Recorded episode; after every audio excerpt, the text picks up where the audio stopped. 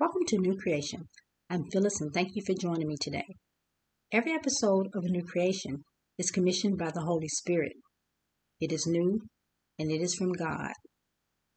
This past Saturday, I took part in a virtual prayer walk.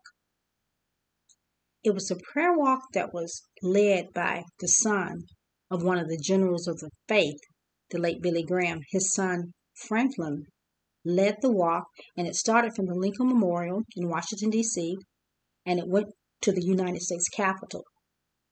There was prayer and supplication from people all over the country, really all over the world. And there were 50,000 people who registered for the walk, but over 100,000 people actually were there in person. As I said, I took part in it virtually, so there were thousands of us, I'm sure, that were on the phone. And at every stop, we prayed for our nation. We prayed for our first responders. We prayed for the president and the vice president. We prayed for the houses of Congress. We prayed for all of our legislatures. We prayed for our judges. We prayed for every aspect of this nation. And there were people who were gathered in various circles praying together as the prayers that were broadcast for all of us to take part in it. We all simultaneously prayed and I am sure that the throne room of heaven was bombarded with all of our prayers. And I felt that it was a, an assembly that God ordained before the foundation of the world, that we would come together and we would lift up our voices to Him. And I know that He heard us.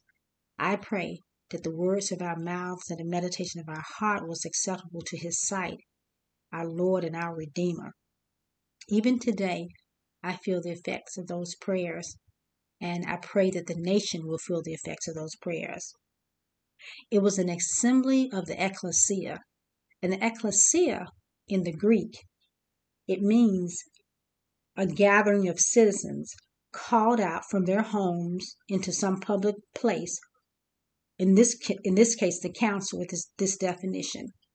And they came out to carry out the business of the town. What we did on Saturday we, as an assembly of the Lord Jesus, were carrying out our master's business.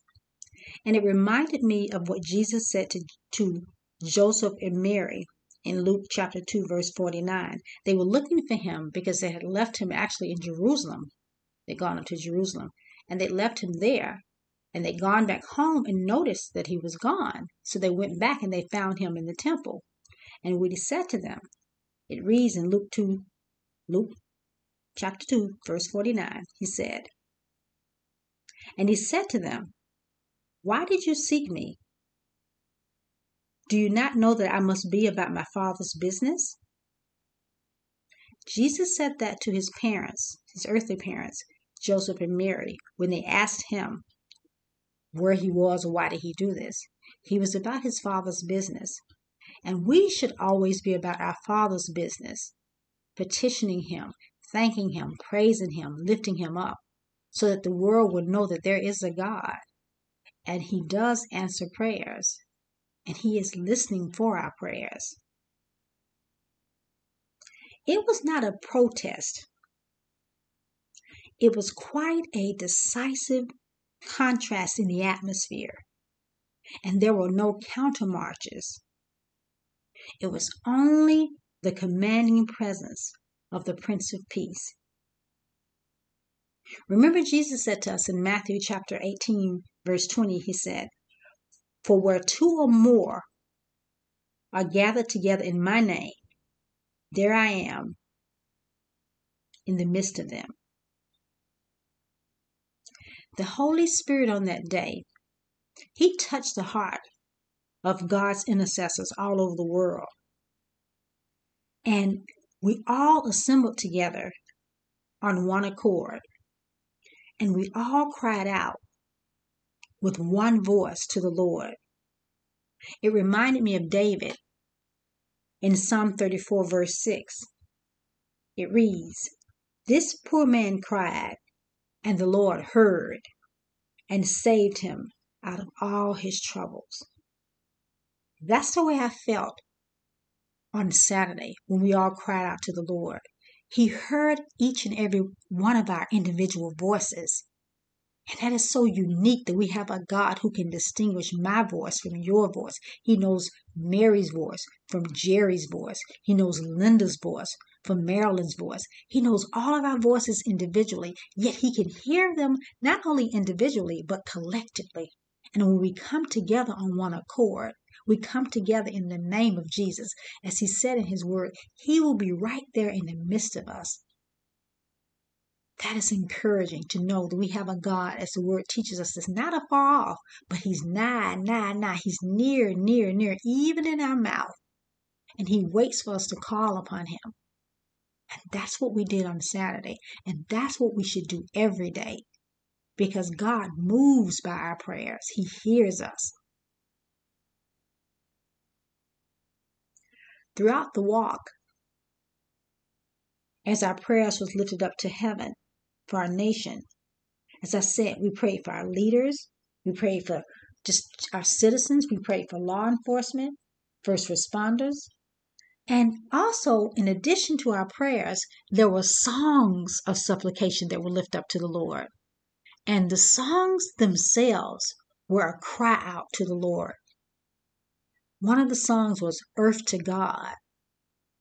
It was a song where someone was actually crying out to God. It's as if it was an emergency call, a 911 call, a call when you're on the radio when you're in distress. Earth to God. And there was another song that said, Heal our land, all of which were also in the same posture, the same spirit that our prayers were in. As I said, it was a day, I believe, our collective voices and cries were heard in heaven. It was our way of exemplifying or demonstrating what I shared in last week's message, Woke Nation. I stated in that message that 2020 is the decade of the mouth. It's when the Holy Spirit will give us utterances of divine proclamations of the Word of God, as well as prophetic prayers to go forth throughout the earth and bring forth change. What we're doing, we're bringing forth heaven down to earth by us making proclamations of the word of God, of us praying the word of God, as us, as we declare that which God places in our heart to declare, change is taking place because long after we're gone, our prayers will remain. Prayers that have been uttered on our behalf by people who have gone before us, who are now in glory, those prayers are taking effect even right now. So our prayers we're ordering, we are we're uttering today that have been ordered by the Lord. See, the steps of a good man are ordered by the Lord, and he delights in his ways. So the steps that we take, the prayers that we utter, that come from the Lord himself, he honors, and they will go on long after we're no, no longer here on the earth. So prayer is very important. It is doing the work of our Father. And I believe He's pleased when we do such things. These prophetic prayers, they go forth throughout the earth and they bring forth the change, bringing heaven down to earth. And we are moving forward in the power of the Holy Spirit. Even though the God of this world has attempted to stifle, stifle our voices, stifle our words, stifle our words through COVID 19. And he wants to stifle what comes out of our mouth. And the way the God of this world has attempted to stifle it, he thought that this pandemic that we face since it was accompanied by us having to wear a mask. Remember, this is the decade of the mouth. So the enemy attempted to attack our mouth through COVID 19 and cover our mouths with masks. But instead, God allowed us to assemble. He allowed us to fulfill what He declared the decade of the mouth. And we're using our mouths in spite of those masks that are covering our mouths to declare his word and to proclaim his glory. Hallelujah. See, you won't stop us. It's given us more momentum and the gates of hell should not prevail against Christ's church. Hallelujah. Today's message of a new creation is faith on display.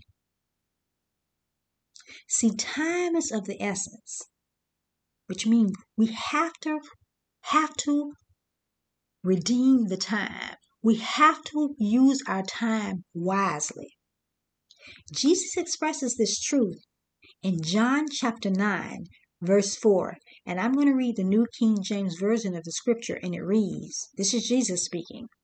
I must work the works of him who sent me while it is day. The night is coming when no one can work.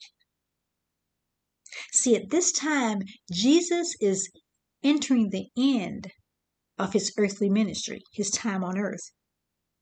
And he's speaking this because many of the miracles that Jesus did when he healed people, many of them were on the Sabbath. So there were religious leaders, the Pharisees, Sadducees, and others, who did not like the fact that Jesus healed people on the Sabbath. They were strict religious spirits, is what they were. They'd rather see people to continue to be in darkness, continue to be overtaken by demonic manifestations, continue to have withered hands or be blind, rather than Jesus doing the works that God would have him to do. And so, Jesus was expressing this. His time was drawing near to an end on this earth. But he continued to do good. He continued to fulfill the assignment that he had from his Father here on earth. What does this mean to us? Jesus' statement also applies to us today. We are to continue to do what's right, to do what's good. We don't know how much time we have on this earth. It is appointed unto man once to die. That Hebrews 9:27 teaches us this. It is appointed once for man. It is appointed unto man once to die, and after this the judgment. So we have an appointment with death. Every human being on earth has an appointment with death, and we don't know that day. And so when Jesus says we must work the works of him who sent us while it is day, while we're still here on earth. The night comes. When he meant by night, that means when death comes, when we're no longer here, then we can no longer work. And so we should live our life each day as if it's our last. We only have an opportunity to be on this side of glory once. And at that time, which is this time, we should do the will of God. We're in a new season of a new era that's being birthed in the earth and is being birthed as God is advancing his kingdom. talking about faith on display. God looks down from heaven on the entire human race. He looks to see if anyone is truly wise, if anyone seeks God. That's Psalm chapter 53, verse 2. And it's the New Living Translation version of the scripture. It teaches us that God is actually looking down from heaven. He's looking at the looking over the entire human race. And he just wants to find one person who's wise enough to seek after him. Are you the person he's seeking? Am I the person he's seeking? All of us should ask ourselves that since he's looking at the whole human race, every human being that's on the face of the earth, looking for someone who's looking for him, who's wise enough to seek after him. That's what God wants because that is how we're going to be able to live out this faith, talking about faith being on display, how our faith is going to be on display to those who meet us. It's very important that we ask the Lord to examine us in Psalm 139, verse 23, it reads God, I invite your searching gaze into my heart. Examine me through and through. Find out everything that may be hidden within me. Put me to the test and sift through all my anxious cares. See, that's the type of searchlight that we should invite the Lord to have over our lives, talking about faith on display. Through that searchlight, through examining closely our inward parts and who we really are, God will really reveal to us if we actually have faith, if that faith that he's he's looking for really is residing in us. See, Moses warned the tribes of Gad and the tribe of Reuben, those two tribes, about this very thing, about when God is looking at you as it relates to sin. The scripture that I'm going to refer to in this situation is Numbers chapter 32 and it's verse 23, B clause. And it's the New King James Version of the scripture. And it reads This is Moses speaking to the tribes of Gad and the tribes of Reuben. He says, And be sure your sin will find you out. What Moses meant by that, when it comes to sin, there's a mystery that sin itself is comprised of. That's the way the only way I can think of to explain it to you. There's something about sin that's mysterious, in other words. Number one, it doesn't remain confined. When God spoke to Cain, after Cain had murdered his brother Abel, after Cain said he was not his brother's keeper when God asked him where his brother was, he talked to Cain and he reasoned to Cain about what he had done. But prior to that, even before Cain murdered his brother Abel, when Cain was envious of his brother, when God accepted Abel's sacrifice and not Cain's sacrifice, and Cain's whole countenance became different, it just changed. He became angry and his countenance, his whole facial expression changed, and God picked up on that. He told him, he told Cain that if he were to do well, he would be accepted.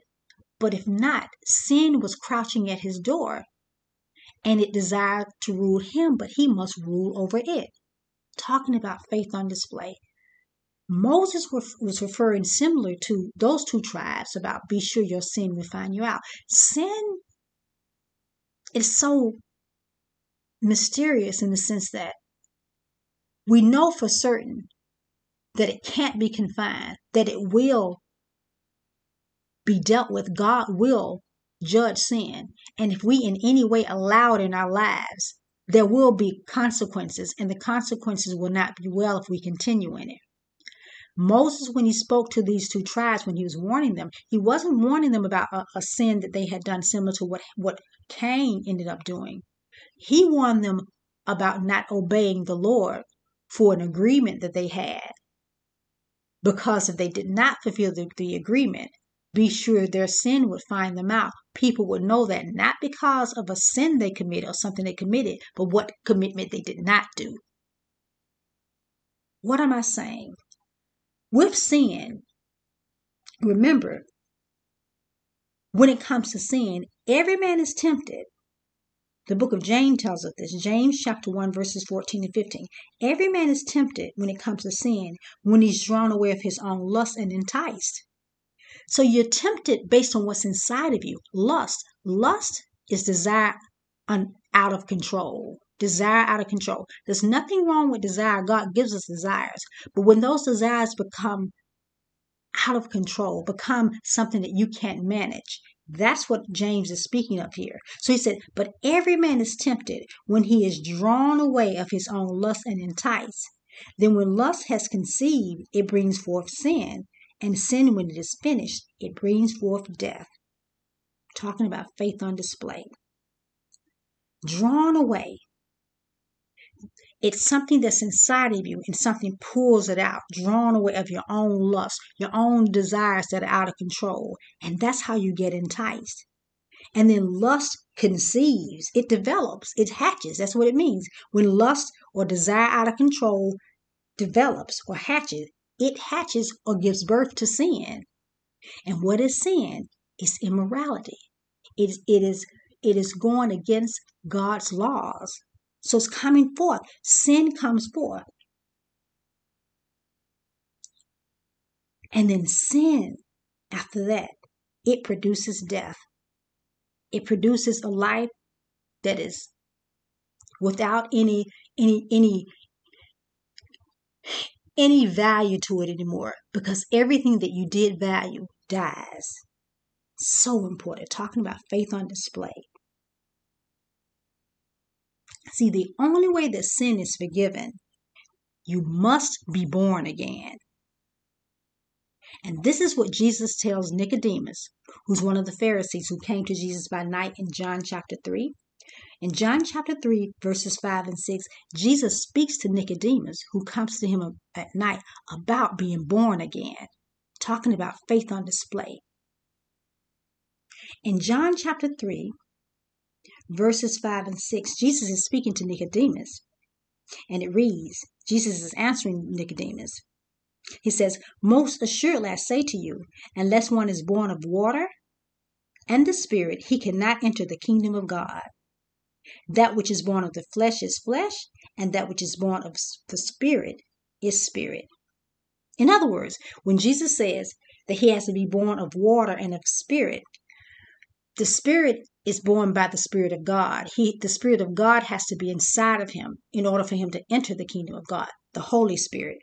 And water it means the washing of water washing him cleansed by the spirit of god. The two tie into it. The spirit of god it inhabits him and lives inside of him.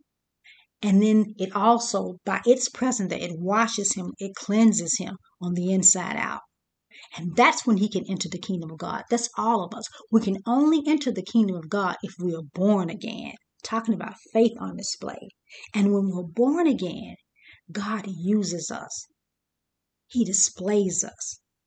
We become His ambassadors, we, becomes his, we become His representatives. Talking about faith on display. God is going to take vengeance over all the powers of darkness. He will destroy those demonic systems and operations that are profiting in things like child sex trafficking, pornography, organized crime. He will destroy demonic teaching spirits that are attempting to indoctrinate this next generation in our colleges and universities. Their reign is ending. Talking about faith on display. As we display our faith and God destroys these demonic systems, we will be the ones who will be there to fulfill the assignment that God has placed in each and every one of us in the earth to ensure that those systems will never rise again. We're in a war for our posterity. That means our future generations. The enemy is attacking their innocence, their identity, their character, and even their mind. But we have the weapons that God has given us to snatch those young people, snatch those children from the grasp of the wicked one. And that's why we're here today. That's why God has us here, talking about faith on display. As our faith is displayed by others. As we live out our faith before a dark world, they will know that there is a God in heaven who rules and reigns. See, the kingdoms of this world all become the kingdoms of our Lord and of his Christ, and Christ shall reign forever and ever. In the book of Luke, chapter 12, verses 2 and 3, and I'm going to read the New King James Version of the scripture. It reads For there is nothing covered that would not be revealed, nor hidden that would not be known. Therefore, whatever you have spoken in the dark will be heard in the light, and what you have spoken in the ear in the inner rooms will be proclaimed on the housetops. God is revealing and exposing things that are done in the night season, done in other times, done the things that are done in darkness. And we, as his ambassadors, as his representatives, are to proclaim those things that he reveals to us that we are to, to expose. See, the Word of God teaches us we are to expose those works of darkness by light, the light that comes from Christ. I want to speak to those people who are listening today who don't have a relationship with this God, who is allowing us to put those of us who are of the household of faith, our faith on display. You may desire a relationship relationship with him but just don't know how. Please repeat after me. Heavenly Father, I'm coming to you today because I don't know how to reach you. I don't know how to pray. God, I do believe your son Jesus came here on earth. And I do believe that he sacrificed his life for me. And I know that after three days you rose him. And I'm asking you, you raised him from the dead. And I'm asking you to save me this day. Thank you for loving me. Thank you for Jesus and his sacrifice. Amen. Thank you for joining me today for New Creation Podcast. And remember, a new creation exists to teach you how to apply the Word of God to your everyday life. A new creation can be found in Google Podcasts. You can look up Phyllis's, P H Y L L I S, A new, A N E W creation. And I hope you subscribe. The blessings of the Lord makes your life rich and adds no sorrow to it. I decree and declare it is indeed so. Have a wonderful day.